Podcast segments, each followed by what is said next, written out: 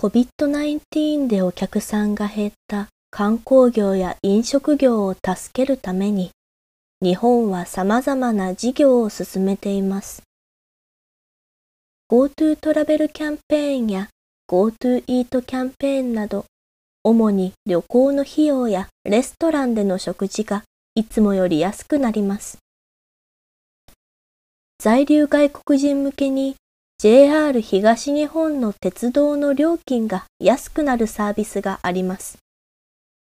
JR East Welcome Rail Pass 2020という名前のサービスで、大人料金1万2000円、子供6000円です。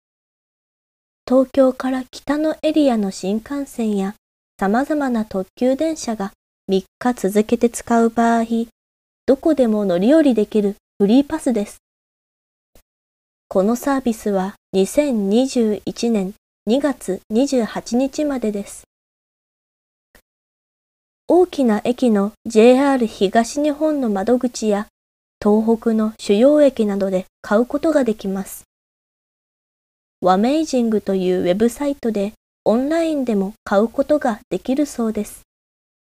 このウェブサイトは英語と中国語に対応しています。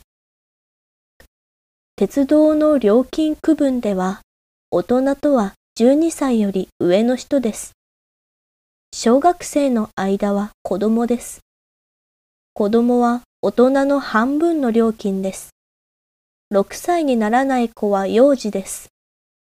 大人と一緒の幼児は2人までなら無料ですが、3人目からは子供料金が必要という決まりになっています。